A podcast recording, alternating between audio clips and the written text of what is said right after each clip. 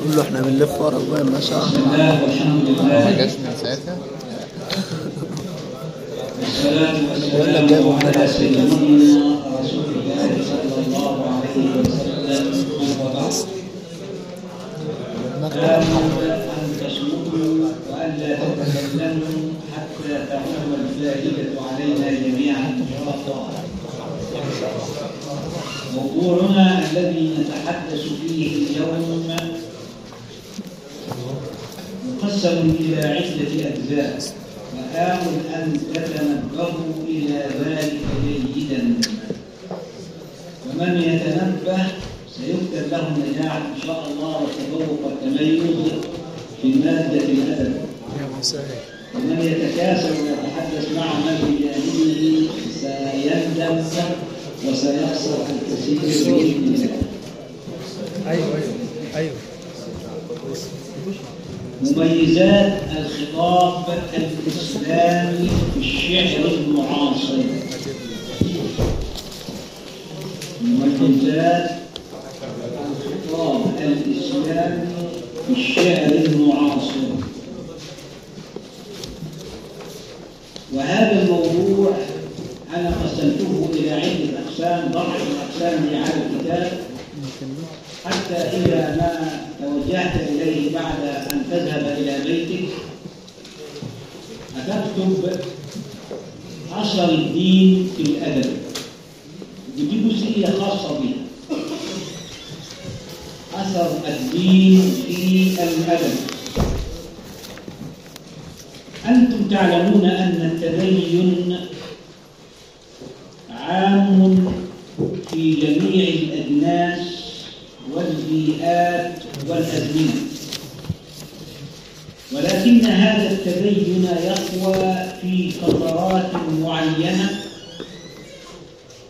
ثم يصاب بالضعف والوهن في فترات أخرى لماذا؟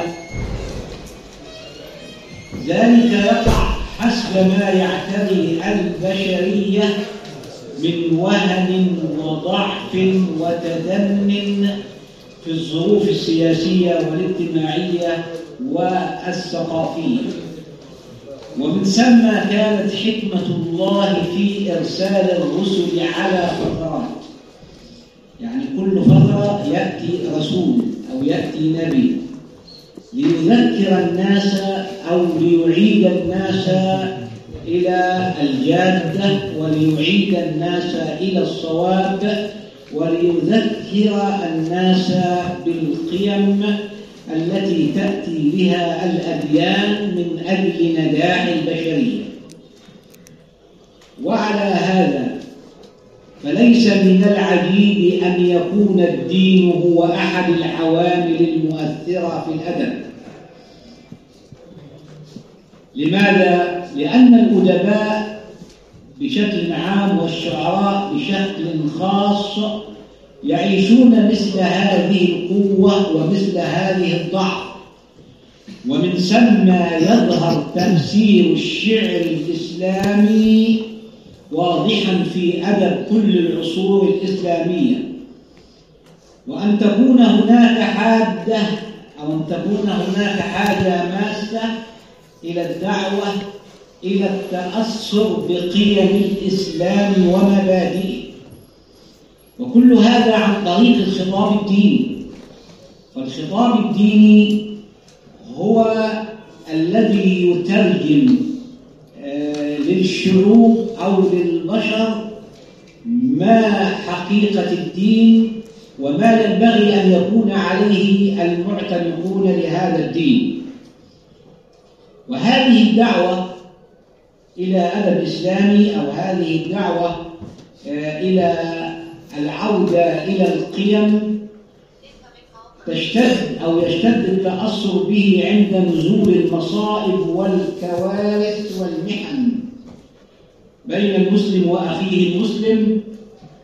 وأيضا الدعوة إلى أدب إسلامي وإلى شعر إسلامي ينهض ينهض بالأمة كان أثرا من آثار أو كان دافعا من دوافع حركة الغزو الفكري والتغريب حيث يهدف الآخرون إلى اللعب بأفكار المسلم كي تترجم حسب أهوائهم فيضعف انتماء الشخص المسلم إلى أمته أو إلى عقيدته.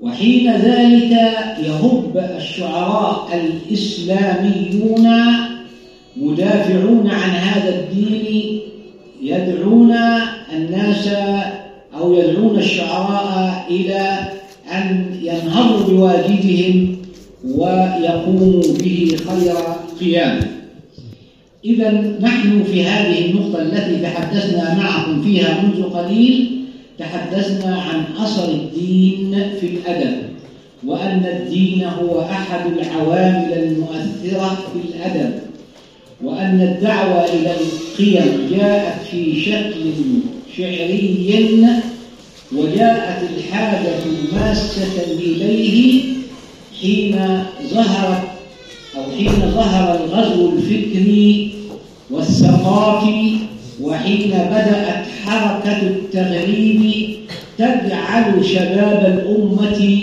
بعيدا عن دينها بعيدا عن قيمها بعيدا عن إسلامها.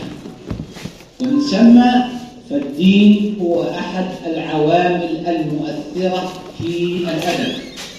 النقطة الثانية نتحدث فيها عن دور الشعر الإسلامي في ظل الدعوة الإسلامية. شفتوا بقى أنا هقسم لكم الموضوع إلى فقرات. الفقرة اللي قدامي دي أنا قلت عليها أثر الشعر الإسلامي في الدعوة الإسلامية. أنا تكلمت عن الدين بشكل عام منذ أن كان هناك دين وإن الدين يضعف ويقوى في ظل فترات وحسب ظروف معينة ومن ثم كان الدين أحد العوامل المؤثرة في الأدب وكان للدين وكان للشعر الإسلامي أثر في العصور الأدبية المختلفة. وإن الحاجة الماسة إلى أدب إسلامي ظهرت منذ أن ظهر حركة التغيير والغزو الفكري. النقطة التالية التي أريد أن أتحدث فيها معكم هي دور الشعر الإسلامي في الدعوة الإسلامية. وكيف كانت هذه وكيف كان الشعر الإسلامي مرتبطا كل ارتباط بالدعوة الإسلامية مع نبينا محمد صلى الله عليه وسلم. إذا الشعر الإسلامي كان له دور في بداية الدعوة. يعني في بداية الدعوة وفي وقت تأسيس الدولة الإسلامية أخذ الشعر الإسلامي دوره وهنا لما نقول شعر إسلامي يعني شعر القيم الشعر الملتزم بآداب الإسلام. فوجدنا الشعراء المسلمين يعني يشمرون عن سواعدهم للذب عن هذا الدين. ومجابهة شعراء قريش وهجاء الشعراء المشركين ومدح النبي صلى الله عليه وسلم.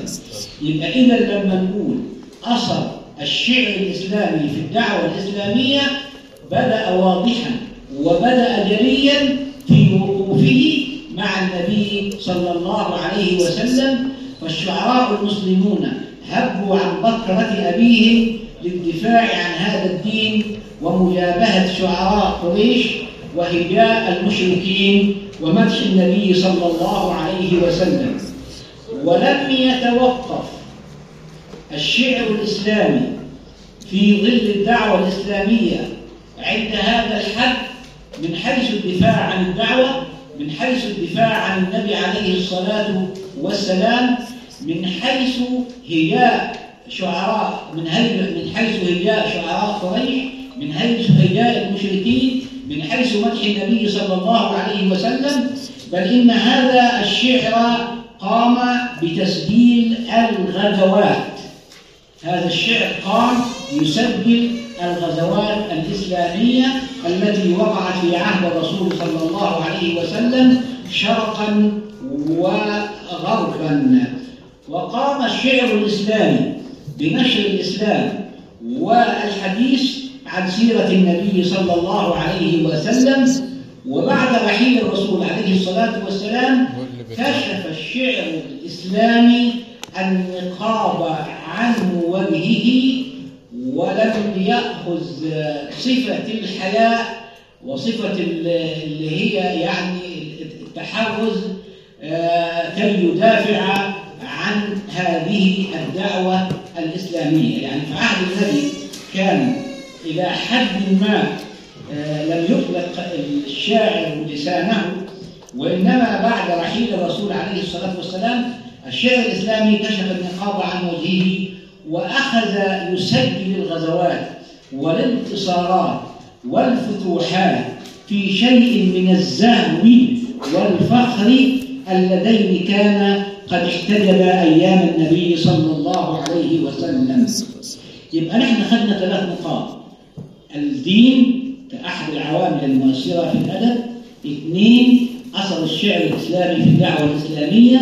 تمثل في الوقوف بجانب النبي ومجابهة شعراء قريش ورجال الشعراء المشركين ومدح النبي صلى الله عليه وسلم. بعد كده قام بنشر الغزوات ورافق الفتوحات الإسلامية يشد من أجر الفاتحين ويقوي من عزائمهم وأخذ يزيح النقاب عن وجهه ويزيح الحياء اللذين كان قد اتسم بهما أيام النبي عليه الصلاة والسلام ويسجل الغزوة ويسجل الانتصار في شيء من من الفخر ومن الاعتزاز النقطة الثالثة أو الرابعة تقريبا الثالثة اللي إحنا قدامها دلوقتي يعني هنقول آه الخطاب الديني في الشعر الحديث. يعني خدنا الدين كأحد العوامل المؤثرة في الأدب وخدنا بعد ذلك آه وخدنا بعد ذلك أثر الشعر الإسلامي في الدعوة الإسلامية عشان وأنت بالذات تقسمهم فقرات ما تخلطش ده على ده وتمشي الدنيا. وبعد كده أثر الخطاب الديني في الشعر الحديث. وهذا الأثر آه الذي نتحدث عنه الآن أنا جعلته في نقاط.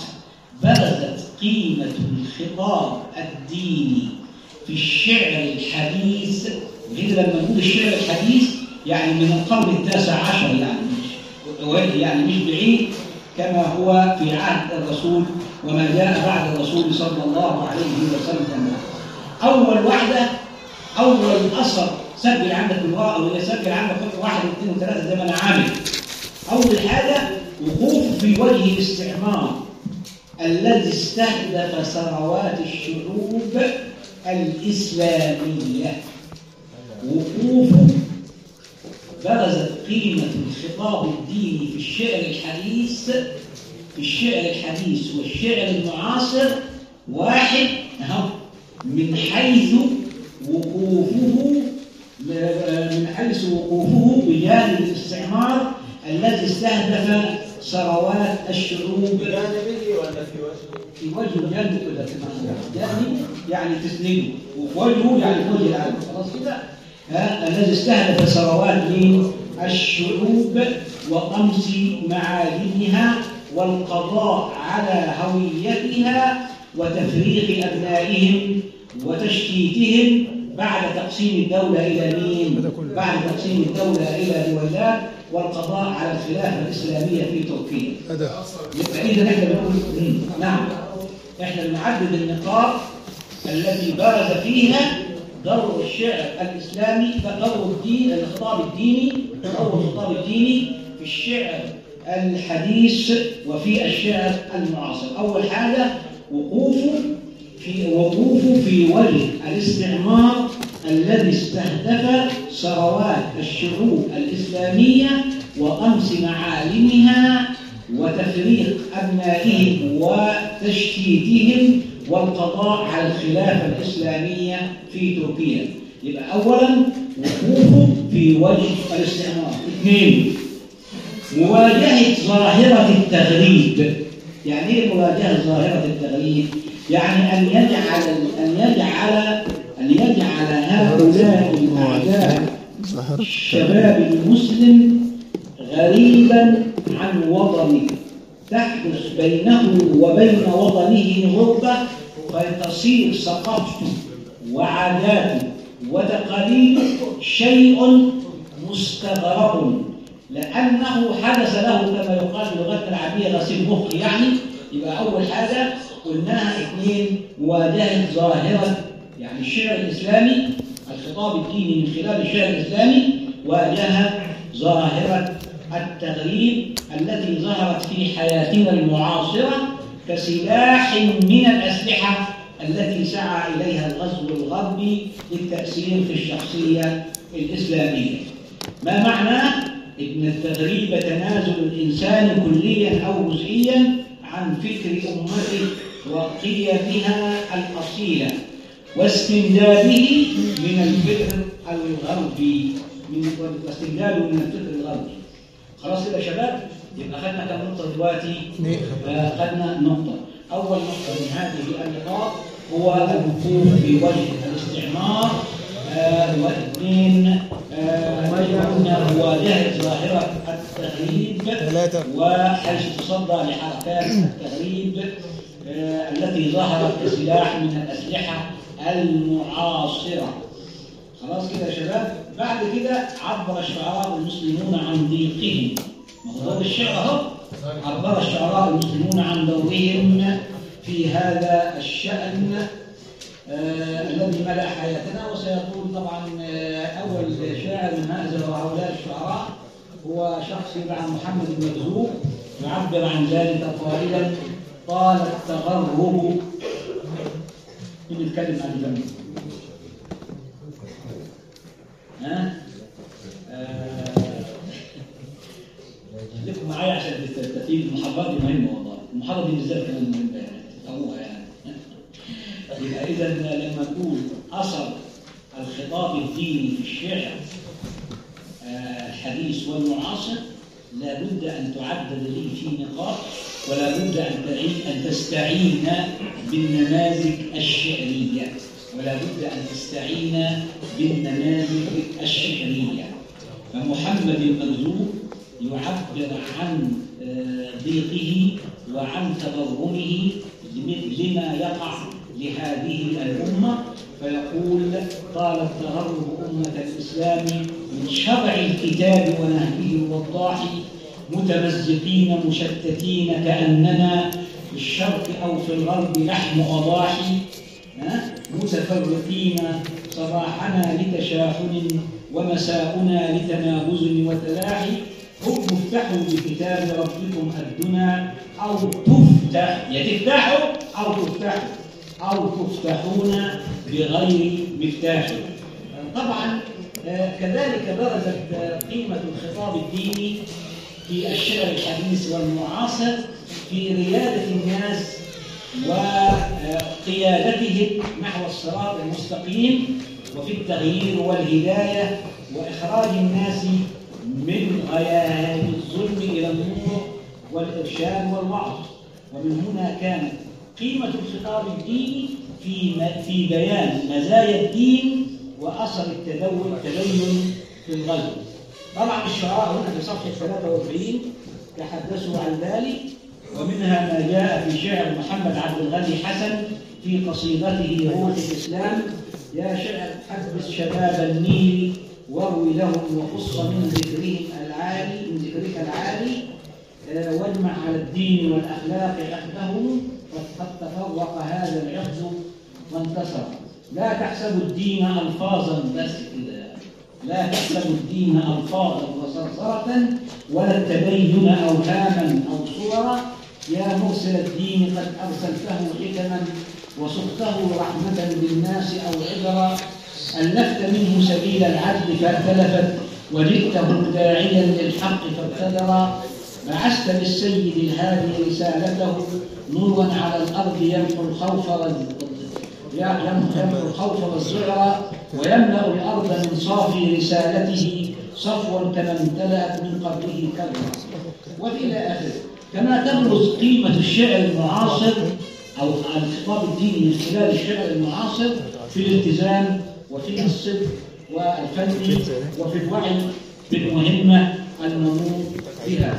ولهذا وجب أن يكون الشاعر الإسلامي له رؤى رؤية في الكون والإنسان نابعة من المعتقده الديني أنا الكلمتين اللي أنا قلتهم دول تحدثت فيه عن أثر الدين في الأدب الإسلامي أثر آه، الشعر أثر الشعر الإسلامي في الدعوة الإسلامية ووقوفه بجانب النبي عليه الصلاة والسلام قيمة الخطاب الديني في الشعر الحديث وفي الشعر المعاصر عن طريق أربع حاجات.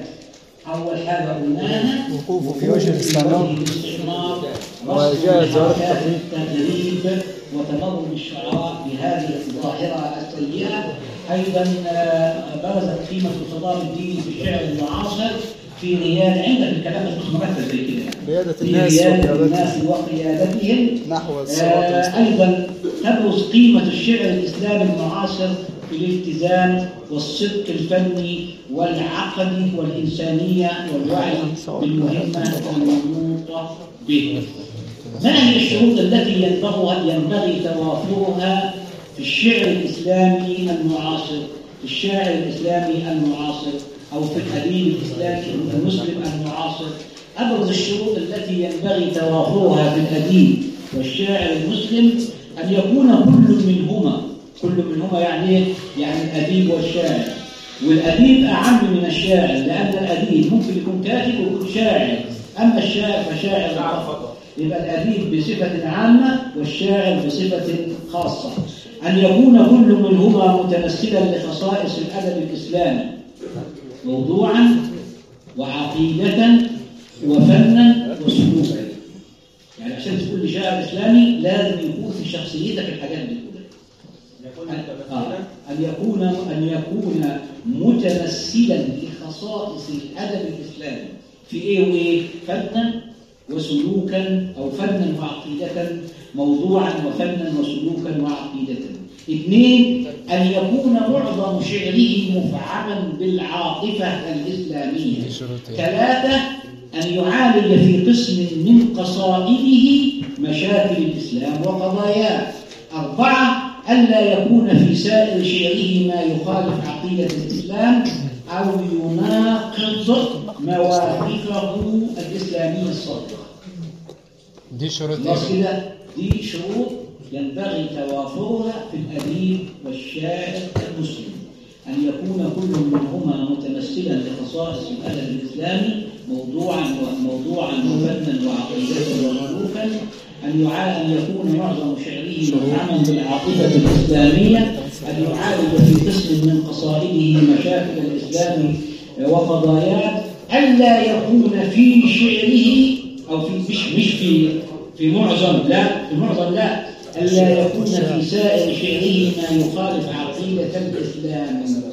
أو يناقض يعني ما يكتبش في عن الإسلام في قصيدة ويجي في قصيدة ثانية ينقض ما آمن به وما بثه في صدورنا بكلام لا يليق بما قاله أولا.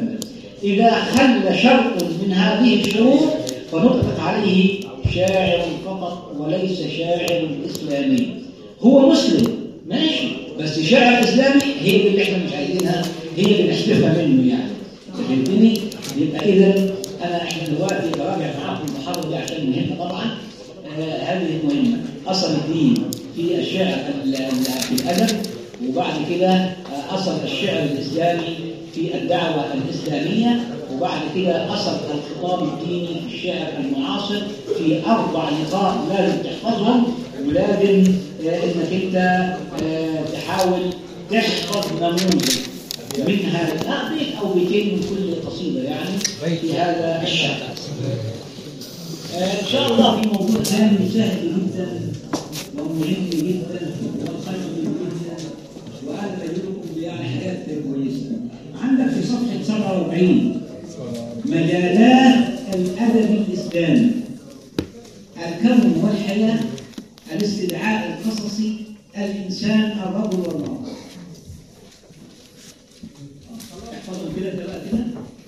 مجالات الأدب الإسلامي يعني ممكن أقول لك مثلا تعددت مجالات الأدب الإسلامي اذكرها جملة ثم تحدث عن واحدة منها بالتفصيل.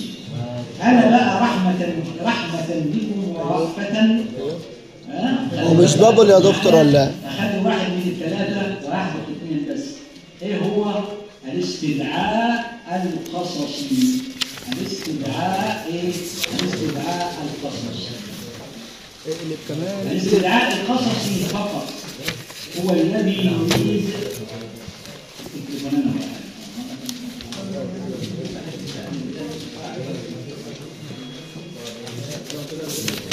كده كويس ولا في حاجة؟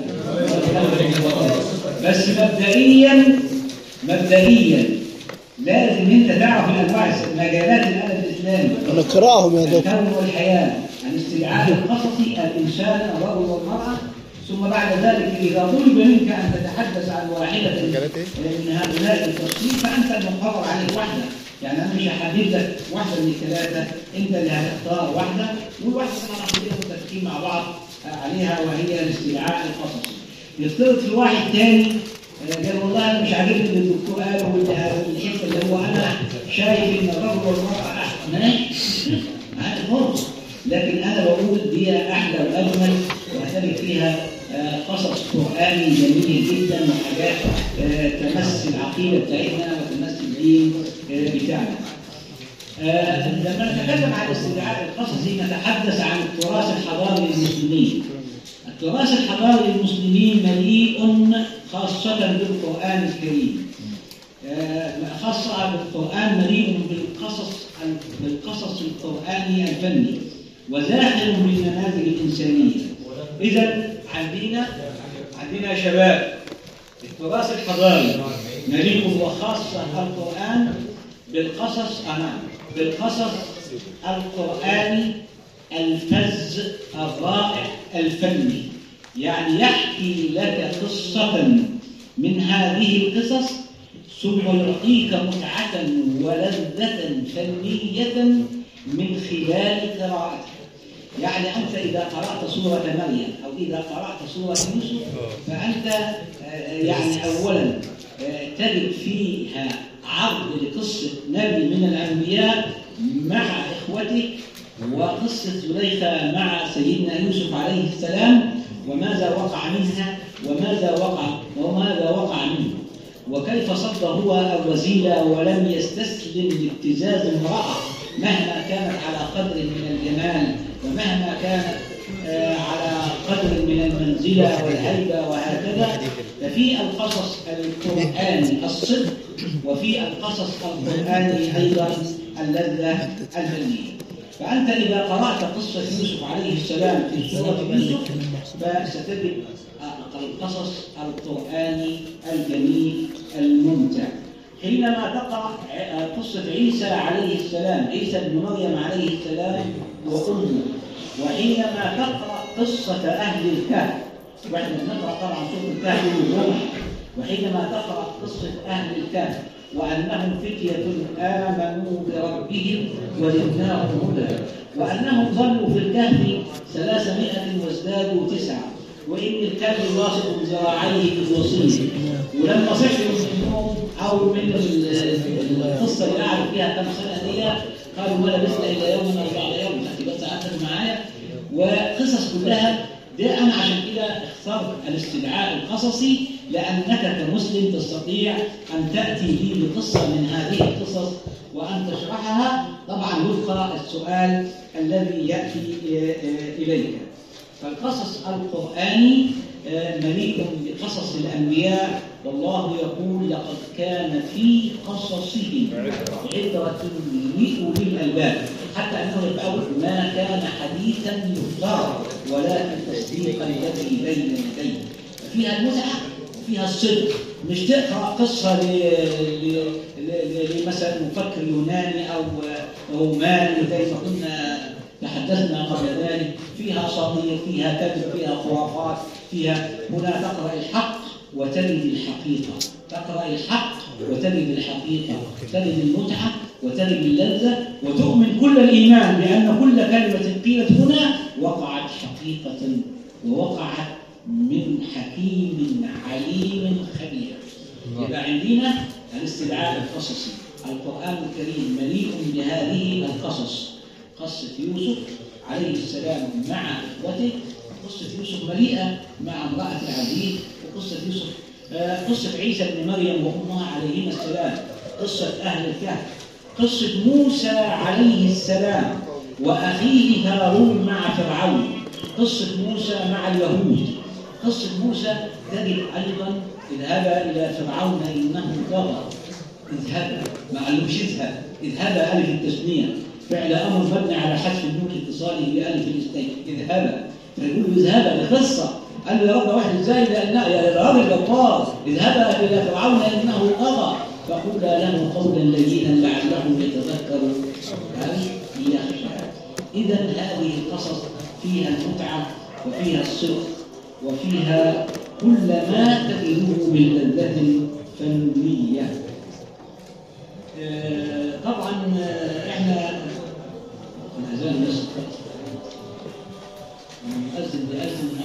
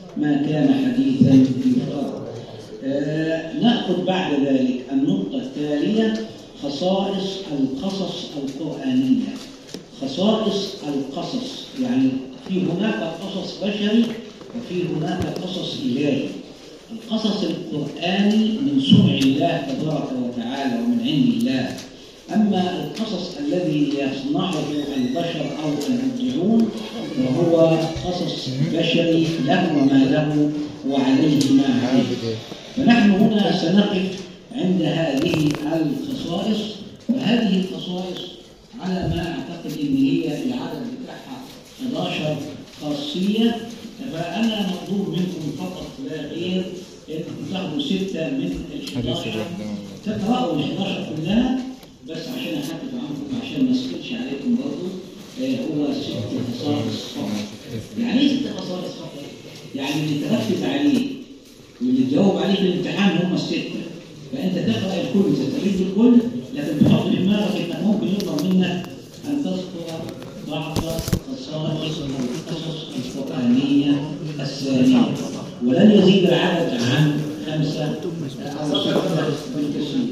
صفحه 53 اول حاجة آه، ارتباطهما بالحقيقة والواقع التاريخي. القصة القرآنية من أحسن القصص بأسلوبها ومضمونها وتأثيرها وغايتها. تقدم للتعليم والعبرة والاعتبار فضلا زي ما قلت من شوية فضلا عن المتعة الفنية كل ده لخصه ربنا لقد كان في قصصهم. بالتنوع تمتاز القصة القرآنية بالحبكة التقليدية اسمعوا هناك قصص طويلة وهناك قصص طبعا قصيرة وأحيانا تكون قصة مبلغة وأحيانا آه، تكون قصة فيها إطناب وتقدم ولا أكيد على دي يعني إن يكون الكلام على قد المطلوب السؤال على قد البيان وما تلك بيمينك يا موسى؟ كان سيدنا موسى لو عايز يخلي الكلام فيه إيجاز يعني والسؤال على قد الجواب أن يقول عصا لكن سيدنا موسى ما قالش عصا. قال هي عصا. هو ما قالكش آه، بيقول لك إيه إيه اللي معاك دي؟ آه، مثلا نظارة. إيه اللي معاك دي؟ مثلا تليفون. إيه اللي معاك لكن هو على حق سيدنا يوسف عليه السلام ليه؟ لأنه من الذي يتحدث مع الذات الإلهية ثم يورث في كلامه. حتى إن هو قال بعديها آه، لما قال له وما تلك بيمين قال هي عصاي. هذه أو ده أول إطلاق. قال هي وعصاي. يعني عصاي بتاعتي أنا. وما قالكش بتاعتك ولا بتاعتك يقول لك إيه اللي معاك؟ تليفون. إيه اللي معاك؟ آه ساعة. إيه اللي معاك؟ آه مثلا نظارة. إيه اللي معاك؟ عصاي. فهي إضافة زيادة. وال- وياء المت... وياء الضمير المتكلم اللي هو عصاي ياء بتاعتي أنا يعني. زيادة. اثنين. ده ليه بقى؟ لحب التلذذ مع الذات الالهيه انت لما يكلمك واحد عامل كليه البتاع ده وي- ويسألك سؤال وتلقى السؤال جميل كده. فأنت ممكن تشد معاه في الكلام. لأنك تشوف حضرتك كل بشر يعني راجل عادي كلنا زي يعني إيه يعني؟ مع احترامنا كل ال- ال- البتاع لكن ده ده ربنا. ربنا لما يكلمك معقول انت هتقول له عصا وتجري لا تقول لك وحتى ما اكتفاش بكده أتوكأ عليها. هو قال لك وظيفتها إيه؟ أتوكأ عليه واهش بها على غنمي. ومش بس ولي فيها مآ- عشان يقول له إيه هي المآرب الأخرى؟ إيه هي المآرب الأخرى؟ لا فإذا القصة القرآنية الحقيقة من أجمل القصص. من أجمل القصص وتأتي لقطات في سياق يعني مثلا ما يجيبلكش قصة يوسف مع بعضها كده يجيب لك حتة في النص يجيب لك مريم مثلا في هنا وهنا وهنا في سوره التحريم وفي سوره مريم وفي مش عارف إيه. يجيب لك لقطة عن سيدنا نوح وامرأته لقطة عن سيدنا لوط وامرأته ولقطة كده ويجيبهم في آيات أخرى. بتحس ان إن التنوع حتى قال لك أهو تمتاز بالتنوع. القصة تمتاز بالتنوع. فممكن تجد القصة معروضة في أكثر من صوره مع إنها قصة واحدة مع إنها قصة إيه؟ مع إنها قصة واحدة. آه، تاخدوا خمسة أو تاخدوا ستة. في آية قرآنية جميلة جدا تعبر عن هذا القصص القرآني أو عن الصور الفنية الرائعة آه، اللي هي ربنا بيقول فيها في سورة يونس إنما مثل الحياة الدنيا كماء أنزلناه من السماء واختلط به نبات الأرض مما يأكل الناس والأنعام حتى إذا أخذت الأرض زخرفها وزينت وظن أهلها أنهم قادرون أو فرعون لما قال أنا ربكم الأعلى أول ما قال الكلمة دي راح تقول نزل في البحر على طول وغير وانتهت القصة ما هو خلاص اعتبر نفسه إن هو ما فيش بينه وبين أي حاجة حدود. فقال ربنا توقف قف عند هذا الحد. ولذلك وظن أهلها أنهم قادرون عليها. أنت لما تديك عاصفه ولا رياح بتقلع الاشجار وبتقلع الدنيا بس ربنا بيديك صورة بس. عشان لما يحب يخربها يخربها عليك. خدت بس قعدتك معايا. فطبعا دي من الابداعات الحاجة الوحيدة اللي عايزكم تركزوا معايا فيها هنا آه، صفحه 57 أنا كاتب عنوان في جنبي كده القرآن الكريم والطبيعة. يعني القص يعني القرآن حتى ما تعرضش للقصص مع البشر فقط. وعما وقع للأنبياء مع أقوامهم. وإنما تحدث عن قصص له علاقة بالطبيعة. حتى لا يقول الناس إن القرآن وإن الإسلام وقف حيال الطبيعة موقف الجامد المتحجر الذي لا يتجاوب مع ظاهرة من ظواهر الطبيعة. والحديث عن الطبيعة فيه لون من إثارة كوامن النفس البشرية. والقرآن يقول مثلا في سورة الغاشية أفلا ينظرون إلى الإبل كيف خلقت؟ هنا الإبل ما تربصش في جاردن سيتي ولا في الزمالك ولا في بتاع الإبل مكانها الصحراء. ومكانها الجبال فيقول هنا أفلا ينظرون إلى الإبل؟ كيف أوجد الله الإبل بهذا الشكل وبهذه الطبيعة التي تتلائم كل التلائم مع الصحراء؟ فلم يكن الإبل حيوانا ضعيفا أو لم يكن الإبل ذا خف كخف البهائم والجاموس والبتاع خف طري كده الإبل يتحمل العطش أربعين يوما. نظرا لظروف الصحراء القاسية التي لا يوجد فيها ماء فهو بيخزن عشان يطلع في وقت الشدة. من من الذي صنع ذلك؟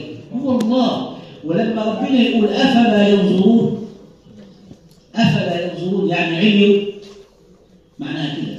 لأن إذا جاء حرف العطف بين حرف الاستفهام بعد حرف الاستفهام ده يدل على أن حرف العطف في معطوف عليه محذوف الفاصل بينهم هو همزة الاستفهام فكأنه يقول عموا فلم ينظروا أفلا ينظرون استنكار أفلا ينظرون من الذي خلق هو الله. وإلى السماء كيف رفعت؟ أنت لما تيجي تبني عمارة وتعمل لها أساس على قد الادوار اللي هتطلعها ما تجيش تبني أساس هش تطلع عليه 50 دور تقع شوف ربنا عملها إزاي؟ من غير عمد ترونها آه وإلى الأرض كيف سطحت. دي أنا بتكلم عنها في ظل موقف القرآن من الطبيعة. يبقى لما أقول لك القران والطبيعه تقول إن القرآن الكريم لم يقف حيال الطبيعة في موقف الجانب المتحجر وإنما تعامل معها ليسير كوامع النفس البشريه ودعوة إلى الإبداع في ظل رؤية إيمانية حقيقية. مثالها هذه الآية القرآنية. أيضا القصص القرآنية وصراع الأنبياء. القصص القرآنية أو القصة القرآنية وصراع الأنبياء في صفحة 57 تجد قصة سيدنا موسى زي ما قلنا وتجد قصة سيدنا نوح مع قومه ونوح مع امرأته. ولوط مع قومه ولوط مع امرأته وقصة نوح مع ابنه. يا بني اركب معنا ولا تكن مع الكافرين. اللي مش حافظ القرآن مش هيعرف ليه معتمد على حفظا لكتاب الله وعلى مثل هذه الآيات الجميلة. خلاص كده؟ يبقى تحدثنا عن إيه؟ عن الاستدعاء البشري أو عن الاستدعاء القصصي. بقي بعد ذلك أن نتحدث عن لون جديد من ألوان القصص هذا اللون يعني يعتبر دليل على التنزيل مثلا يقول لك إيه؟ قصص فلان قصة عيسى قصة مريم قصة موسى قصة نوح قصة لوط قصة آدم ها؟ لكن أنت لم تسمع عن قصص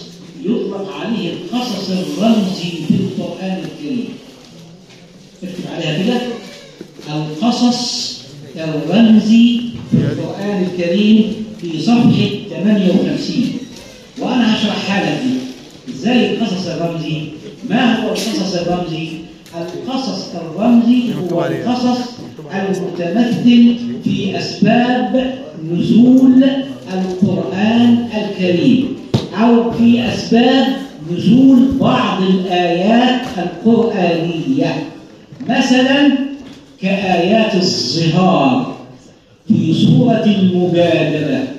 سورة المجادلة التي يقول الحق فيها قد سمع الله قول التي تجادلك في زوجها وتشتكي إلى الله. ما قالش القرآن هي مين وزوجها مين وإيه اللي حصل معاها. علشان الناس اللي يقولوا إحنا قرآنيين بس القرآن والسنة لا ينفصمان إطلاقا. من الذي عرف أن المجادلة هي خولة بنت ثعلبة؟ من الذي عرفك بأن زوجها هو أوس بن الصامت أخو عبادة بن الصامت؟ هو نفسه السنة النبوية أو الشرح النبوي لهذه إيه؟ لهذه الآيات.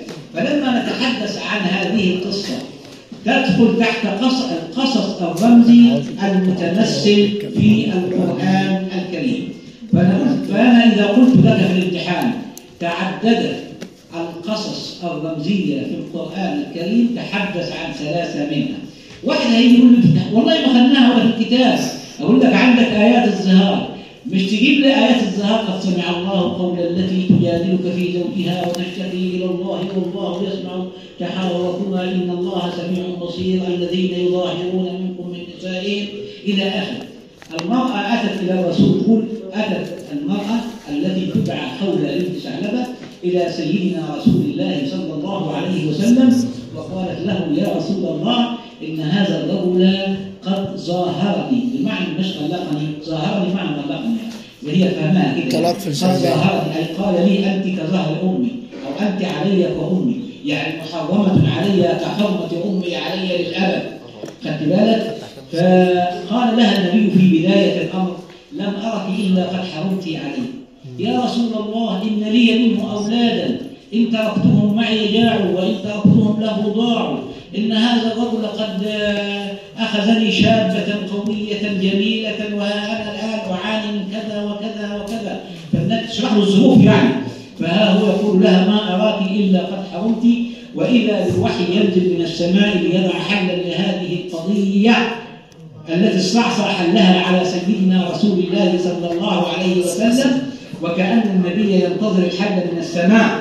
فقال الله له قد سمع مش سمع قد قد إذا دخلت على الفعل الماضي تفيد التحقيق. قد أفلح المؤمنون قد أفلح من تزكى. قد سمع الله قول التي تجادلك في زوجها وتشتكي إلى الله والله يسمع تحاوركما ووضع القرآن حلا إما أن يصوم ستين يوما أو يعتق ستين أو يعتق ستين يطعم ستين مسكينا أو يصوم ستين يوم أو يعتق رقبة تمام كده؟ أنا عليه حاجات ما كنتش عارفها والله يعني يعني الحالب غير الشارب يعني اللي بيحكي تعبان لكن اللي بيشرب مستريح فانت بتشرب ولا بعلم يعني المعلومه كده تزكى وذكر اسم ربه فصلى إذا هذه قصة. القصة الثانية هي قصة الاسرى أسرى بدر مع سيدنا رسول الله صلى الله عليه وسلم حينما اسر عدد من المشركين فأخذ النبي رأي أبا بكر وأخذ رأي عمر بن الخطاب فقال له عمر اتركهم يا رسول الله. وقال له فقال له أبو بكر اتركهم يا رسول الله لحالهم. وقال له عمر نقطع رقابهم يا رسول الله إن هؤلاء سيكونون عودا علينا في يوم من الأيام ويحاربوننا ويقتلوننا. ونظرا لأن النبي صلى الله عليه وسلم بالمؤمنين رؤوف رحيم وكذلك بغير المؤمنين كمان. فقال له فأخذ برأي مين؟ فأخذ برأي عمر فأخذ برأي أبي بكر ولم يأخذ برأي عمر. فعاتبه الله في ذلك ما كان لرسول أن يكون له أسرى حتى يدخن في الأرض. تريدون عرض الدنيا؟ لإن قال لهم كل واحد علم عشرة وروح بيتهم مع السلامة. تريدون عرض الدنيا؟ والله يريد الآخرة. والله عزيز حكيم. لولا كتاب من الله سبق لمسكم فيما عذاب عظيم. خذ القصة الثالثه قصة عبد الله بن أم مكتوم حينما كان الرسول يحاور أحد الصناديد ده أحد الصناديد جامدين لابسين عبايات الاقوياء اللي معاهم كذا وكذا. فجاءه عبد الله يقول له يا رسول يا رسول الله عايز أقول لك على حاجة. لا النبي يكلم واحد اصبر هو كان ممكن واحد يقول لك إيه؟ واحد بيكلم واحد منتظر حتى ينتهي الكلام.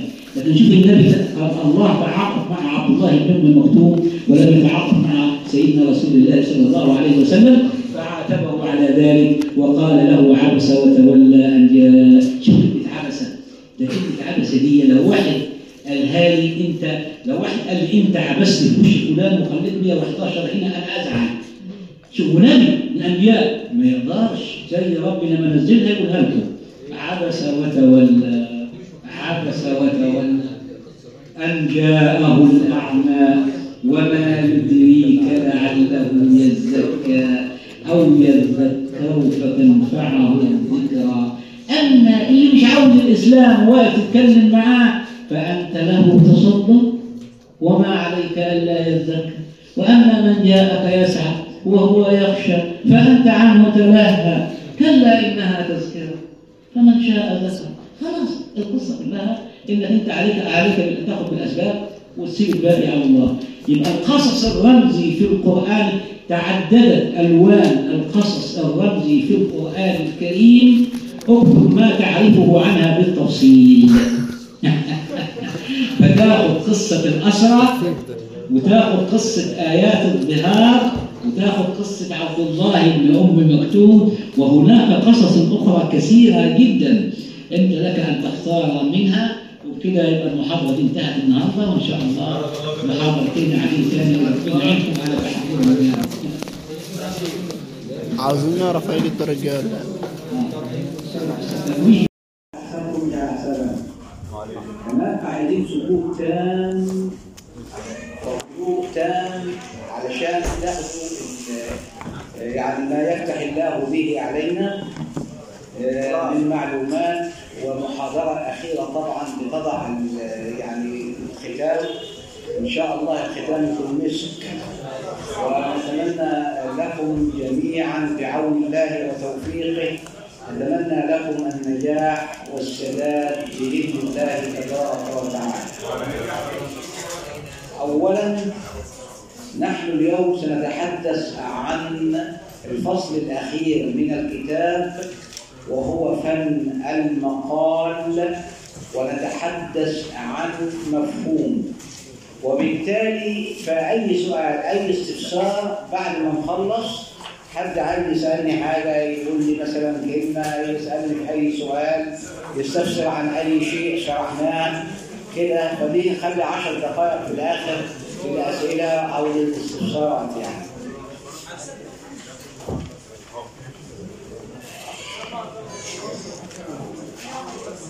الأخير فن المقال.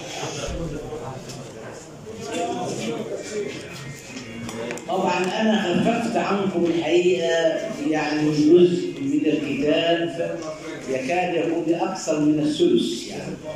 آه، فكل الجزئيات اللي إحنا شرحناها اللي هي مفهوم الأدب وأنواع الأدب وموقف الرسول من القرآن وموقف عمر وموقف أبو بكر وموقف الإمام علي رضي الله عنه. هذه المواقف من الأهمية بالمكان ثم شرحنا بعد ذلك مجالات الأدب. ومجالات الأدب زي ما قلنا اللي هي الكون والحياة الإنسان الرجل والمرأة الاستدعاء القصصي. دي أنا يعني بألقي بكلمة عن المنهج اللي إحنا شرحناه. هتسيبك انت من كل دول وهتمسك الاستدعاء القصصي وهتركز على القصص الرمزي. وإحنا قلنا إن القصص الرمزي ده هو القصص المتمثل في أسباب نزول بعض الآيات القرآنية. فواحد في الامتحان لو قلت له السؤال ده يقول لك إحنا ما خدناهاش. فبقول لك آيات الزهار ما حفظش أنت أول صوت المجادلة؟ كل قصة إنك هتعرف من بطل هذه القصة وهي المرأة التي جاءت للرسول وسألته ثم تأخذ قصة ثانية قصة الأسرى. أسرى بدر يعني لما النبي عليه الصلاة والسلام أخذ برأي أبي بكر ولم يأخذ برأي عمر فجاء القرآن ليعاتبه في ذلك. القصة الثالثة أو القصص الرمزي يعني ملهوش يعني القرآن هو الذي قص علينا لكنه لم يذكر أسماء أو أشخاصا بعينها.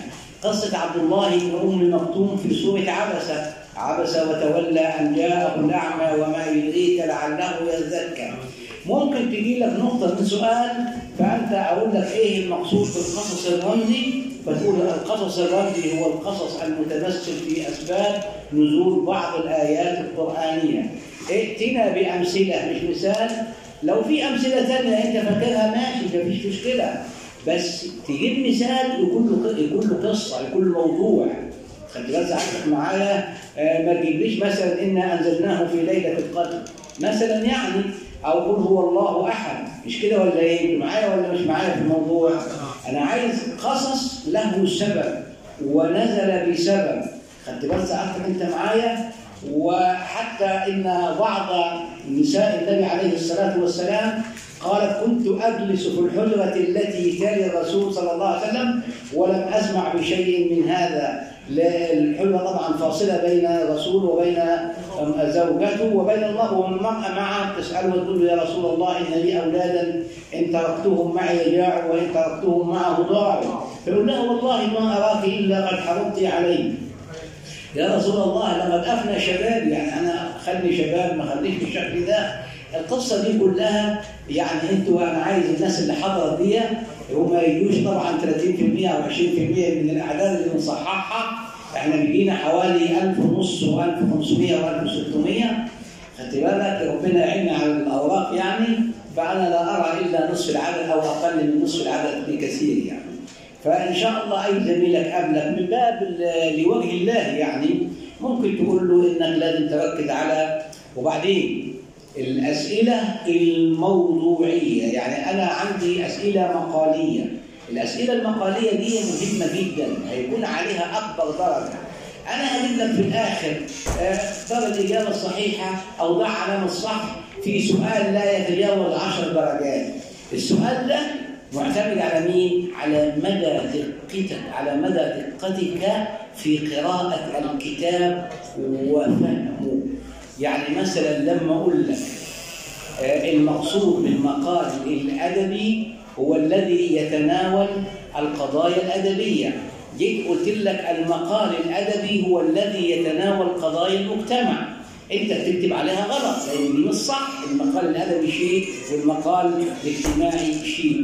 مين اللي يقدر يحل البتاع ده اللي هو كان قاعد معايا واللي هو خد باله لما أقول لك المقالات الفلانية نشرها زيد في حين أن الذي نشرها وكتبها هو سين من الناس. أنت بقى بتحط الإجابة الصحيحة لأنك أنت فاهم ولأنك أنت قارئ صح. دي أنا طبعا حبيت إن أنا أنوه بس على أشياء وأنصحكم بأشياء لأن طبعا المحاضرة دي آه بعدها نشوفكم في يعني إن شاء الله في العام القادم في إيه؟ في في حياة أفضل وتخلصوا الجامعة. وتذهبون إن شاء الله وينفع الله بكم بإذن الله. هنيجي بعد ذلك للمقال. لفظة مقال مأخوذة من القول وزي ما بسرعة كده لو أنتوا قعدتوا ساكتين ما اتكلمتوش هنخلص بسرعة ونمشي كلنا. لفظة مقال مأخوذة من كلمة قول. قول دي مصدر والفعل قال ولذلك قال آه، صاحب اللسان القول هو كل لفظ مدلن به لسان. يعني كل أي لسان بينطق بينطق بلفظ. أمال هينطق بإيه يعني؟ بال سعادتك أنت آه، معايا. اذا كلمة مقال وكلمة مقاله كلاهما بمعنى واحد. لكن مقاله مؤنث ومقال مذكر. خدت بالك؟ فإذا قلت فن المقال ماشي وإذا قلت فن المقال أيضا ماشي. كلمة مقال أو كلمة مقالة وردت في القرآن الكريم ووردت في الشعر الجاهلي ووردت في السنة النبوي النبوية ووردت في شعر المخضرمين. والمخضرمون هم الذين أدركوا الإسلام والجاهلية مثل حسان بن ثابت والحطيئة وغيرهما. فإذا ما أردنا أن نذكر مثالا وردت فيه كلمة قول بمعنى مقال في القرآن ومن أحسن قولا ممن دعا إلى الله وعمل صالحا وقال إنني من المسلمين. وهناك بيت للنابغة الذبياني عندك في أسفل صفحة 153 هذا البيت آه الذي قال فيه النابغة الذبياني ما قال مش حافظ طبعا أنا البيت عشان ما نكتبش عليكم يعني. هذا البيت صفحة 153 خدت بس سعادتك معايا إنه ممكن نجيبه من الكتاب. هذا وردت فيه كلمة مقالة مقالة عن قد قلتها. تقريبا هي وردت بكده. ووردت كلمة مقال في السنة النبوية في خطبة حجة الوداع حين خطب الرسول صلى الله عليه وسلم في الناس فقال نذر الله امرأ سمع مقالتي فحفظها ووعاها وأداها فرب حامل فقه إلى من هو أفقه منه. خدت بالك سعادتك معايا؟ إذا كلمة مقالة وردت أيضا في السنة. ووردت أيضا في شعر المخضرمين على لسان حسان بن ثابت ما إن مدحت آه، محمدا بمقالتي ولكن مدحت مقالتي بمحمد. يعني لم ينل الرسول الشرف مما كتبته أنا ولكن ما كتبته أيضا هو الذي نال الشرف في ذلك أيضا. المقال آه، في الاصطلاح يعني في اصطلاح الأدباء. هناك تعريفات أنا اخترت لكم تعريف واحد صفحة 153 أيضا الذي يقول فيه عمر الدسوقي كل مؤلف تقرأ صح أنت في الجامعة أنت في ناس هتسمعك مش كل اللي هيسمعوك جايين من الغيط. لا برضك هتلقى ناس أكيد عندهم خلفية عن اللغة العربية. أمال ليه إحنا في الشريعة بنعلمكم اللغة العربية؟ لأن الشريعة على عيننا وعلى رأسنا. لكن الشريعة عامة زي الطعام والطعام بدون ملح ما يبقى له خاصة عند المتذوقين. خاصة عند إيه؟ المتذوقين. فلا بد من أن تفهموا العربية وأن تعوها لأنها آه، ستكون اللسان والبيان الذي تظهرون به ما عندكم من معلومات فقهية. كل مؤلف ليس من صفاته التعمق آه، في بحث خدت بال سعادتك معه ولكنه يتناول الأفكار العامة المتعلقة بذلك الموضوع. يبقى ادي المقال في اللغة. وآدي المقال في الاصطلاح. تمام كده؟ طيب المقال يكون شعرا أم يكون نثرا؟ قال لك المقال يكون شعرا ويكون نثرا. تمام؟ لكن الأصل في المقال الحقيقة أن يكون نثرا يعني كلام آه، لا يلتزم بوزن ولا بقافية حتى وإن ورد الوزن والقافية عرضا في ذلك طيب آه، المقال الشعري يمكن معالجة موضوعه نثرا لكن الكاتب آثر أن يكون مقاله شعرا ليه؟ لإظهار براعته التعبيرية أو لأن الموضوع فيه معان فلسفية عامة قد لا يظهر تأثيرها الأقوى إلا بالنظم الشعري يبقى المقال يكون شعرا والمقال يكون نثرا. والمقال الشعري يمكن أن يكون نثرا لكن صاحبه آثر أن يكون شعرا لإظهار براعته التعبيرية أو لأن المقال فيه معنى معاني فلسفية لا يمكن معالجتها إلا بالشعر وأخذوا على ذلك قصيدة أبي العلاء المعري اللي بيتكلم فيها عن جدوى الحياة. يعني بيقول أبو العلاء كان متشائم يعني. كان من طبيعته شايف كل حاجة وحشة يعني والدنيا ملهاش لزوم وكذا. فقال غير مجد في ملتي واعتقادي نوح باك ولا ترنم شادي يعني لا الفرح يضربني خدت بالك ولا الحزن يقلقني. الاثنين زي بعض والنهاية كلها ستصل إلى مصير المحتوم كلنا طبعا نعرف هذا المصير. آه، إذا اعتبرنا أن المقال يكون شعرا تمام كده؟ وضربنا على ذلك مثالا بقصيدة أبي العلاء المعري في جدوى الحياة فيمكن أن نعد كثيرا من المنظومات الشعرية وخاصة التعليمية مقالات مثل ألفية ابن مالك في النحو اللي دخل الثانوية الأزهرية. طبعا أكيد معظمكم كلكم طبعا أكيد. كلامنا لفظ مفيد تستخدم بالالف ارفع المثنى إلى آخره. فدي طبعا شعر ولكن آه، ويعتبر مقالات.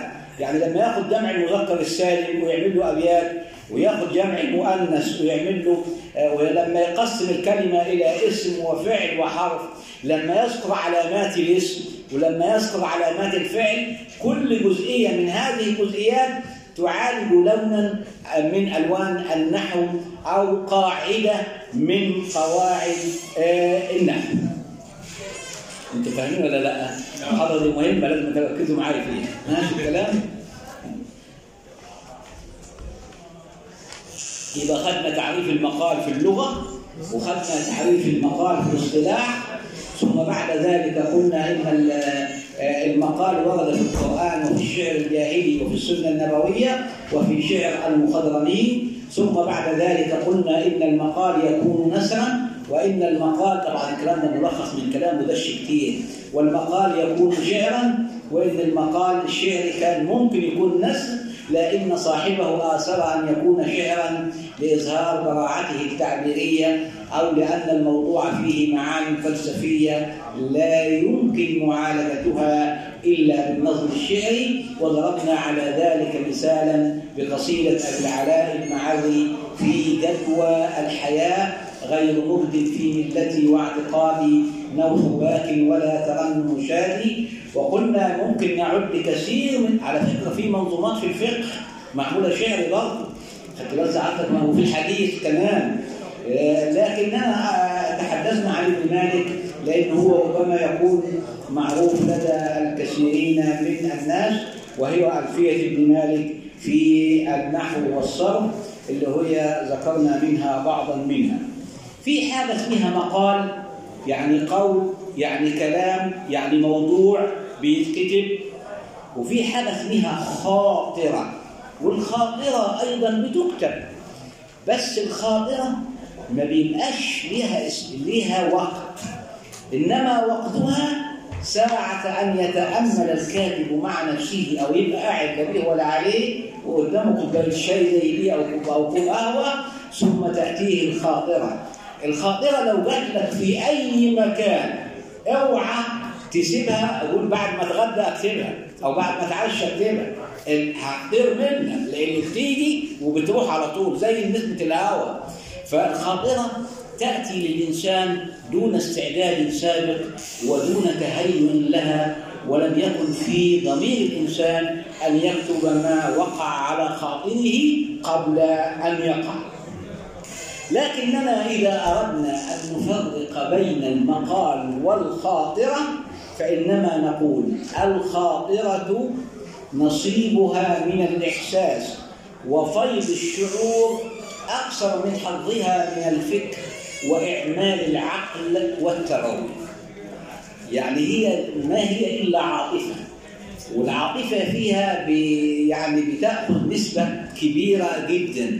بخلاف المقال لا بد فيه من العقل ولا بد فيه من التروي ولا بد فيه من التؤدة ولا بد فيه من الت... ليه؟ لأن صاحبه قد أعد نفسه إعدادا جيدا كي يكتب مقالا. ومن ثم يحضر له ويستعد له وينقحه ويهذبه. بخلاف الخاطرة طبعا. خدت بال سعادتك أنت معايا؟ فهي ليست فكرة ناضجة بل هي فكرة عارضة. يعني مش ناضجة يعني أخذت وقت. زي واحد حط البيضة في المية وبعدين طلعها كلها على طول. دي اسمها فكرة عارضة. يعني أنت ما لحقتش هي. لكن ناضية تعطيها حقها حتى تستوي وتخرج كما تريد أن. يبقى هي فكرة عارضة وليست آه، آه، فكرة, ناضية وليست فكرة إيه؟ آه، بل هي فكرة عارضة وليست فكرة ناضية فما هي إلا مجرد لمحة؟ طيب الخاطرة بخلاف المقال ليست مجالا للأخذ والرد فهي لا تحتاج إلى أسانيد ولا براهين يعني ما يصحش أنت تقول له نقش في الخاطرة. دي شيء جاله من عقله كتب وخلاص يشكر عليه.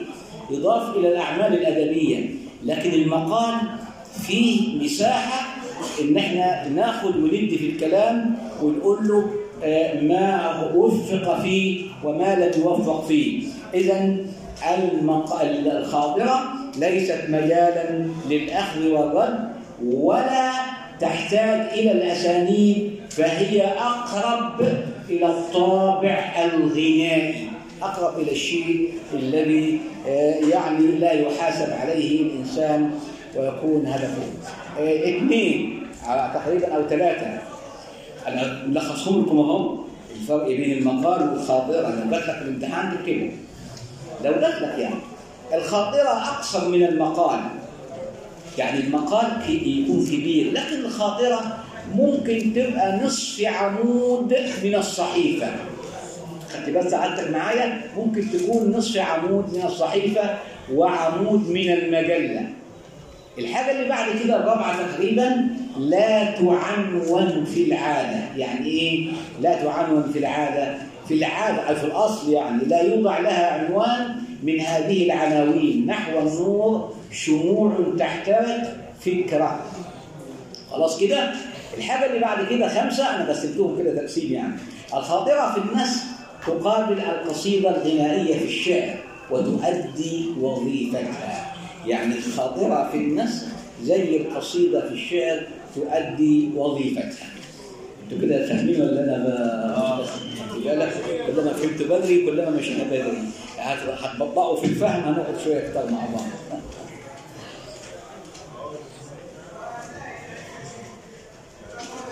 يبقى المقال في اللغة المقال في الاصطلاح أبرز الآثار الآثار بالساء التي وردت فيها كلمة مقال تحفظها عشان ما تقول ما قالناش احفظه تحفظها أظن ومن أحسن قولا الصحابه وبيت النابغة للزبياني مقالة أن قد قلتها تصك منها المسامع إلى آخره. وخطبة الرسول في حجه الوداع أظن اذكر الله امرأ سمع مقالتي. من الصعبه وبيت حسان الجميل ما إن مدحت محمدا بقصيدتي ولكن مدحت قصيدتي لمين؟ لمحمد. الفرق بين الخاطرة والمقال ما هو الصعب دي نصيبها من الإحساس أكثر من نصيب المقال. لا تعنون في العادة قصيرة لا تتعدى نصف عمود من الصحيفة وعمود من إيه؟ المجلة. حالات كلها سهلة زي بالكم النهارده. وجايب لكم حاجات ملخصة. يعني مش كل انت عارف لو سمعت مني الكلام ده مش تقرا الكتاب خالص. لأن لو جالي امتحان هيجيب الكلام اللي أنا بقوله ده. هو من الكتاب؟ آه. بس مستبعد لأشياء كتيرة يعني. ده حبا فيكم طبعا. ولانكم زي اولادي بالظبط يعني. وبنحاول إن إحنا نوصل الرسالة لكم. وبعدين الفكرة مش في يعني في ال- في الكم وانما هو الكيف. افترض انت خدت المقالات دي كلها وما وقعتش منها لاي حاجة مثلا يعني خدت بالك هي اللي استفدناها إحنا لا عايزين جزئية بسيطة خدت بال سعادتك معايا وجزئية تفهم وممكن الإنسان يستفيد منها. إيه مكونات المقال أو عناصر المقال؟ قال لك المقدمة والعرض والخاتمه. المقدمة هي التي يقدم بها الكاتب لموضوعه ليبين مدى أهمية هذا الموضوع. العرض هو صلب الموضوع، هو عنوان الموضوع، زي القصيده بيبدأها الشاعر بمقدمة ثم بعد ذلك يدخل في الموضوع الذي من أجله قالوا ليه؟ قالوا عشان يفتح نفسية القارئ ويفتح نفسية من يقرأ حتى يقبل على إكمال هذا العمل ولذلك قالوا الجواب بان من إيه؟ الجواب بان من عنوانه أول ما لك جواب بسيط كده ممكن تمكن بيه لكن خدت بس سعادتك معايا. والعنوان أيضا لابد أن يكون جذابا. العنوان لابد أن يكون جذابا. ومعنى جذاب يعني يجذب القارئ. يعني أنت ممكن في الصحف كده أحيانا بتعتمد الصحف على حاجات. يروح جايب لك في المانشيت كده آه، مثلا عنوان. أنت كل الناس تخش تشتري تشتري. أنا مرة كنت ماشي في في شارع الأزهر وواحد وشفت مجله كاتبة إسلام كلينتون. يعني كلينتون أسلم اللي بتاع بتاع أمريكا. فتلقى الناس كلها ده يشتري المجلة ده. حدث لما يبقى واحد هنا أو أسلم يعني. والحقيقة غير كده خالص. لكن الإسلام كلينتون ده ممكن يكون ليه معنى ثاني ومغزى ثاني. فالعنوان لابد يكون جذاب. ولا بد يكون مثير أيضا ولا بد أن يكون ولا بد أن يشير العنوان إلى مضمون البحث. يعني ما يكونش العنوان في وادي واللي كتبته تحت العنوان ملهوش أي علاقة. والعرض طبعا زي ما قلنا والخاتمة إيه الخاتمة؟ لو عملت بحث بعدين يعني إن شاء الله. الخاتمة أنت بعد ما خدت لك سبعة ثمان سنين في الدكتوراه ولا ثلاثة ولا أربعة ولا خمسة كل واحد يقول طبعا. بتقول من خلال السنوات الطوال دول توصلت إلى النتائج واحد اثنين ثلاثة. يعني تقول للقارئ أنا عرفت حاجات ما حدش قالها قبل مني وأنا عرفتها إزاي؟ عرفتها من خلال ال ال ال القراءة ومن خلال المعايشة مع البحث. أنتوا فاهميني ولا مش فاهمين؟ خدت بس سعادتك معايا؟ هنيجي بعد كده عشان نخلص عشان المقال ينقسم إلى قسمين مقال موضوعي ومقال ذاتي. مقال موضوع أنا عارف بس تحفظ التعريف بس. المقال الذاتي اللي أنا كاتبه لابد أن تظهر فيه شخصيتي ظهورا جليا واضحا. ده اسمه مقال ذاتي يعني يخصني أنا أعلى القضية. هو الذي تبدو فيه شخصية الكاتب واضحة جلية مؤثرة. المقال الموضوعي لا يهتم بشخصية الكاتب ولا بذاتيته وإنما يهتم بالفكرة التي عالجها الكاتب في موضوعه. طيب هي إيه هي ألوان المقال الذاتي؟ عندك المقال التأملي وعندك المقال الوصفي وعندك مقال السيرة وعندك الصورة الشخصية. فلو قلت لك في الامتحان يقول لك ضع علامة الصح أمام العبارة الصحيحة وال X أمام العبارة الخاطئة وقلت لك المقال التأملي مقال موضوعي تعمل X على طول ما تفكرش لأن ده مقال ذاتي. ما دام تأمل يكتب لك تأملي إيه؟ تأملي. يعني هو بيعيش مع نفسه مع أفكاره. موضوعي يبعد نفسه خالص ويتكلم عن الموضوع دون أن يتدخل هو وبيبقى معاه أسانيد ومعاه مستندات بيتكئ عليها أما الذاتي فهو إيه؟ لذاتك أو لشخصيتك طيب إيه هي ألوان المقال الموضوعي؟ المقال السياسي ده مقال موضوعي ما يحطش نفسه فيه هو بيعرض قضايا سياسية أو حاجات زي كده المقال الاجتماعي اللي هو بيناقش قضايا المجتمع. اللي بيناقش قضايا مين؟ اللي بيناقش قضايا المجتمع. المقال الديني. برضه نفس الكلام بيعرض الآيات والأحاديث ويسردها ما يتدخلش هو حضرتك. الكلام ده يبقى عندنا المقال التعليمي عندنا العلمي عفوا. المقال العلمي. عندنا مقال المقال النقدي. مقال أيضا موضوعي. عندنا المقال الأدبي مقال موضوعي. يبقى لازم تعرف المقالات دي تبع الموضوعي ولا تبع المقال الذاتي؟ أنا هلخبطهم لك واعملهم لك كده وأنت تطلع لي ده تحطه هنا. تطلع ده وفي كل حاجة تحطها في مكانها. وانت ما تستعجلش انت عندك ساعتين هتطلع عليهم ليه؟ خد ساعتينك وخلي البراقه يبقى مالكش دعوة بيه انت وهو قبض برضه خدت بالك؟ البلاغه مع الأدب آه بلاغة وايه يعني؟ ساعة للأدب وساعة للبلاغة انت لو مذاكر هي نص ساعة صح ولا لا؟ لا ده بقول لك إكس وصح دي عايزة وقت أعتقد يعني كل ناخد نبذه ولا ناخد تعريف السياسي وكذا نعم. السياسي وكذا والدين لا لا لا لا. ولا نبذة ولا حاجة. أنا مش هجيبه لك في سؤال مستقيم. أنا ممكن أجيبه لك في صح ولا غلط. بس إذا كان سياسي والكلام زي ده لا طبعا. بس المقالات عندك المقال السياسي وعندك المقال الديني وعندك المقال الاجتماعي وعندك المقال الأدبي. أنا خدت لكم مقالين بس واستبعدت كل المقالات إيه هو المقال اللي أنا خدته المقال الاجتماعي والمقال الأدبي. فقط لا غير. واحد له علاقة بالمجتمع وواحد ليه علاقة بالتخصص بتاعنا. تمام كده؟ ولخصتهم لك تلخيص جيد جدا. ما هو المقال الاجتماعي؟ هو من اسمه كده. هو الذي يهدف إلى إصلاح المجتمع ونهوضه وإيقاظه من غفوته. خدت بالك؟ ويتم ذلك بتناول مشكلاته وقضاياه بالعرض والإيضاح أو بالنقد والتحليل والكشف أو بالنقد والتحليل والكشف خدت بال سعادتك معايا. ما الذي يشترط في كاتب المقال برضه وضعتهم لك؟ واحد اثنين ثلاثة. أعمل لك إيه؟ أحطهم في كوباية وأديهم لك تشربهم يعني ولا إيه؟ واحد أن يكون واسع الثقافة. كثير التغلغل في الحياة الاجتماعية.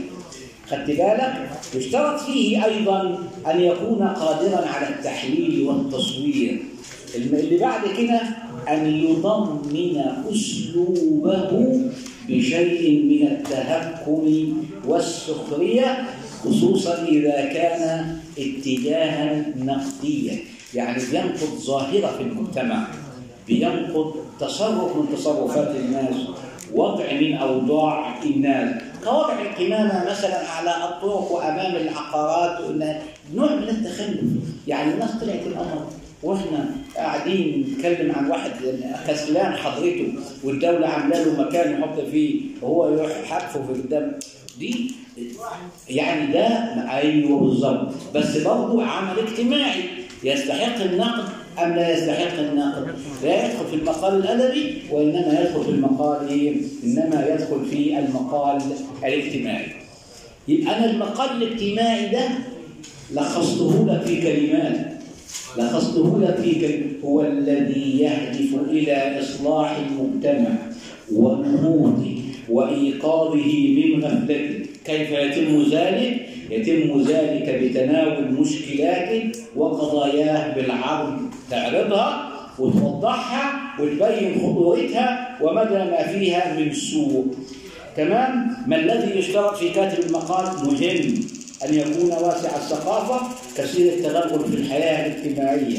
يشترط فيه أن يكون قادرا على التحليل والتصوير أن يضمن أسلوبه بشيء من التهكم والسخرية. أنت لما تشوف واحد بيعمل حاجة غلط تقول اهدى واحد بيرمي الورق في- الشارع حطهم في جيبك وأي سلة وأنت ماشي حطهم فيها. لازم الناس تخرج من هذا الجهل أو من هذا التخلف. اللي هو لا يليق بنا كدولة إسلامية يعني. خش بعد كده يلا خلينا نخلص. أبرز كتاب المقال.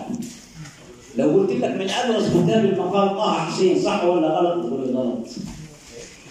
برز كاتبان في ذلك الوقت من أعظم ومن أجل الكتاب آه الذين كتبوا في المقال الاجتماعي. جمال الدين الأفغاني من أفغان والإمام محمد عبده. فجمال الدين الأفغاني جاء يحمل فكرا جديدا وخلقا جدير بأن يقتدي به الناس في تصرفاته وفي أعماله وفي روحه الكبيرة لأنه أخذ يبث في الناس روح العزة والشهامة وطبعا يحارب آه، الذلة والاستكانة ومن ثم رأينا كثيرا من الناس يخدمون أفكارا ويعلنون منارة. وكان في مقدمتهم الإمام محمد عبد اللي كان شيخ أزهر. خدت بس أنت معايا؟ ده من الناس توفي سنة 1905 على ما أعتقد. بال ساعتك معايا؟ فأنا بدي لك معلومات جميلة جدا معلومات سهلة جدا منها ما هو في الكتاب ومنها ما هو خارج عن إيه؟ عن الكتاب. يبقى المقصود اللي أنا عايزه في المقال الاجتماعي تعريفه أبرز الشروط التي ينبغي توافرها في الكاتب من كتب في هذا اللون من المقالات جمال الدين الأفغاني والإمام محمد آه، عبده. من الذي صار على دربه وصنع صنيعه؟ صنع صنيع جمال الدين الأفغاني الإمام محمد عبده. من ألوان المقالة الاجتماعية ال- آه، الصفور والحجاب وتعليم الفتاة. تعليم الفتاة كان قضية اجتماعية لأن الناس ما كانوش يعلموا زمان البنات يعني ولا زالوا لمدة 50 سنة 40 سنة برضه ما كانوش بيعلموا خدت بالك؟ والصفور والحجاب.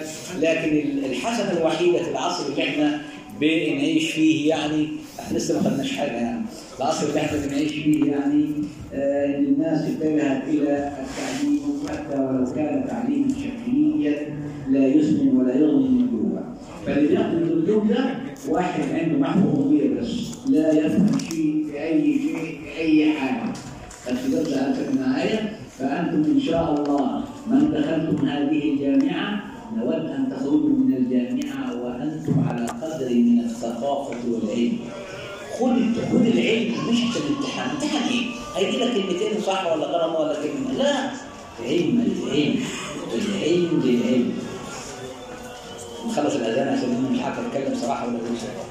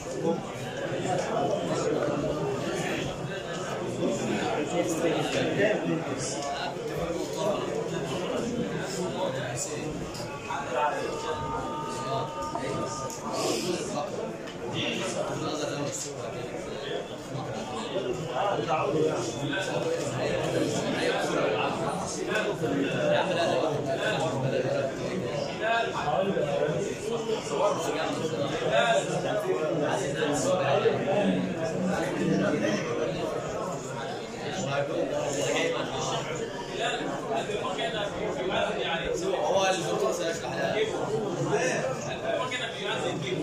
يأذن مفيش حاجة بتأذن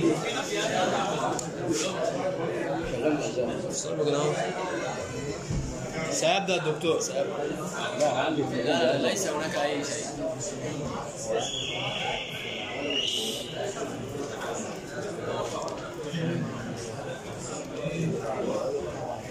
Gracias.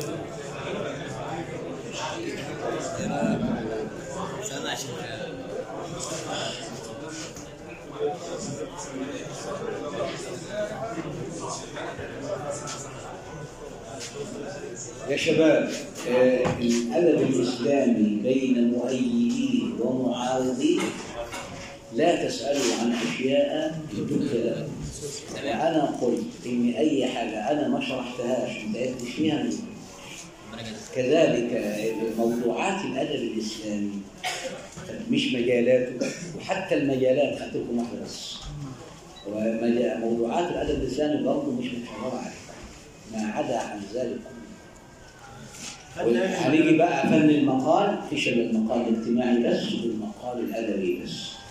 هذا هذان المقالان لابد مش هقولها تاني من قراءتهما قراءة جيدة آه، بما لهما وما عليهما. يعني كل الكلام اللي أنا مش عايز منك أكثر من الكلام اللي أنا ذكرته هنا هو كتاب بس. مستبعد الحشو مستبعد الاطاله بس سعادتك معايا. إحنا ما بنعتمدش على الكتاب طبعا. الكتاب ده اللي عمله بشر وإحنا برضه بنعمل كده. خد بالك بس أنا عايز الخلاصة. زي واحد يقول له هات من الآخر يعني. يعني هات من الآخر يعني هات الزبدة. يعني هات هات الخلاصة. ما تقعدش تدش لي ست ساعات وأنا هطلع في الآخر مانيش فاهم ولا حاجة لأنه كثير الكلام ينسي آخره اولا. معايا يبقى المقال الاجتماعي عاوزين تعريفه أبرز الكتاب وعايزين أهم الشروط التي ينبغي توافرها في في الكاتب. خدت بال سعادتك أنت معايا؟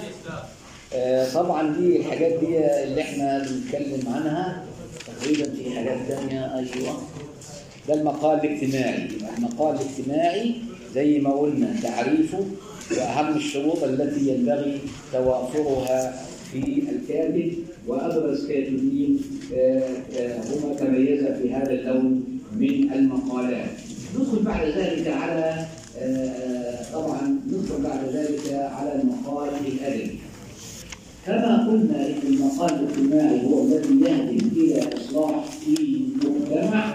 فاننا نقول المقال الأدبي هو الذي يعالج قضية من قضايا الأدب. فلو قلت لك المقال الأدبي يهدف إلى إصلاح المجتمع بتعمل كده ده هتبقى صح وغلط يعني. مش هيزيد عن 10 درجات عشان ما تعتمدش عليه. لكن معنى ذلك إنه هو مهم. عارف معايا. وال10 دول بينفعوا يعني لو واحد آه، عمل كده غمض عينيه وعمل هو حظ. ممكن يطلع كلهم غلط. يطلع كلهم صح. حالي بادي يعني تعرفون القصة ولا تعرفوها؟ يبقى المقال الادبي هو الذي يعالج قضية من قضايا الادب ونذكر لذلك ثلاثة أمثلة تحمل هذا المضمون أو تجسد المقالات الادبيه آه، لطه حسين. مقالات نشرها في جريدة السياسة ثم بعد ذلك في كتاب بعنوان حديث الأربعاء.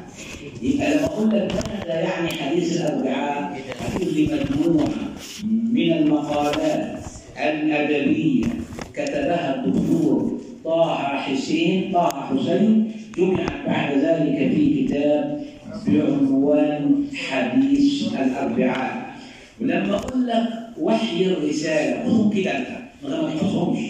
وحي الرسالة عبارة عن مجموعة من المقالات التي كان ينشرها أحمد حسن الذياب جمعت هذه المقالات ثم وضعت في كتاب اسمه آه، وحي الرسالة. في وحي آه، وإذا قلت لك وحي القلم وحي القلم هتقول أيضا مجموعة مصطفى من صادق. المقالات التي كان ينشرها مصطفى صادق الرفعي جمع كلهم جمع جمعوا في كتاب بعنوان وحي القلم يبقى وحي الرسالة مجلة الرسالة هي اللي كانت تفسرهم ووحي القلم هو مجموعة من المقالات كتبها مصطفى صادق الرفعي ثم وضعها في كتاب بعنوان اسمه إيه؟ اسمه وحي القلم. خلاص القصة دي كلها لما أقول لك وحي القلم مجموعة من المقالات كتبها طه حسين. غلط. لا تكون مصطفى صادق.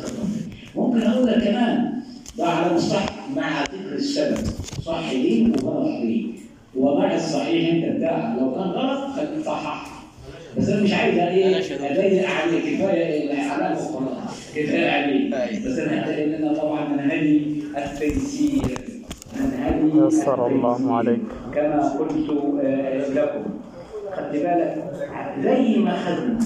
أبرز السمات التي ينبغي توافرها في كاتب المقال الاجتماعي من سعه أن يكون واسع الثقافه وأن يكون كثير التدرج وأن يكون آه، عالما بمشاكل الناس ومندمجا بالناس ويعرف قضاياهم على فكرة أنت ممكن تكتب في الموضوع ده حتى الكلام لا هو ده ولا هنا.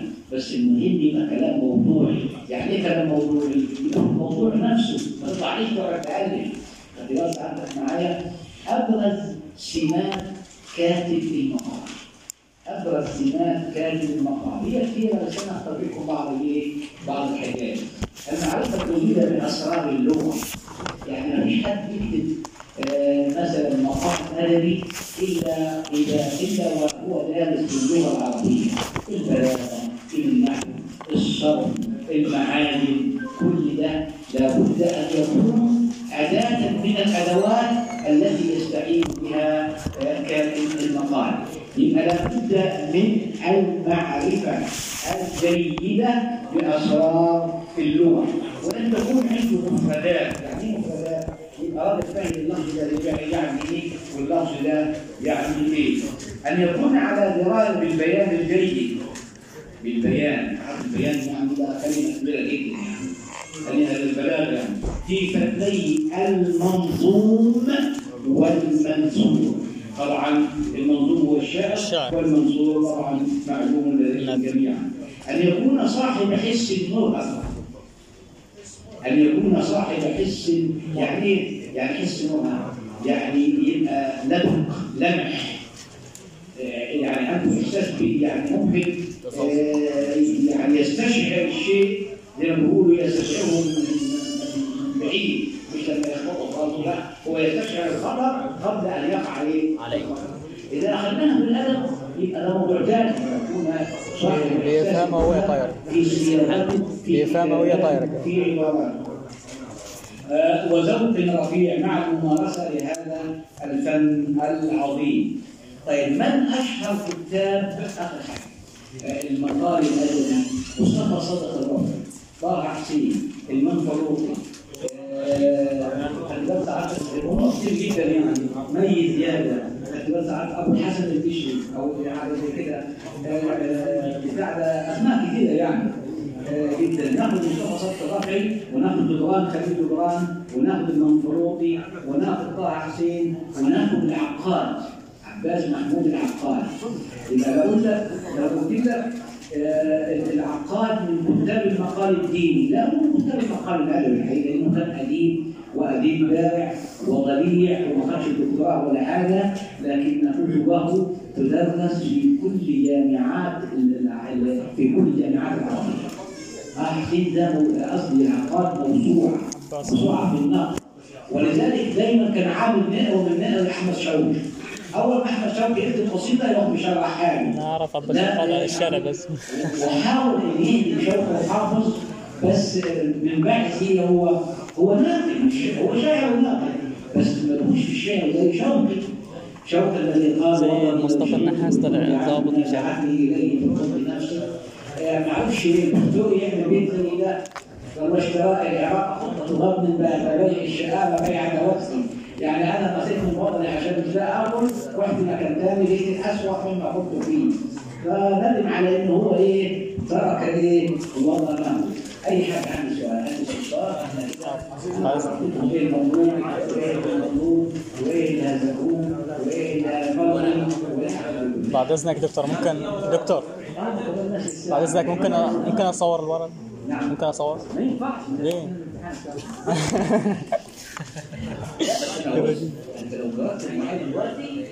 عشان ناخذ الخلاصة بس.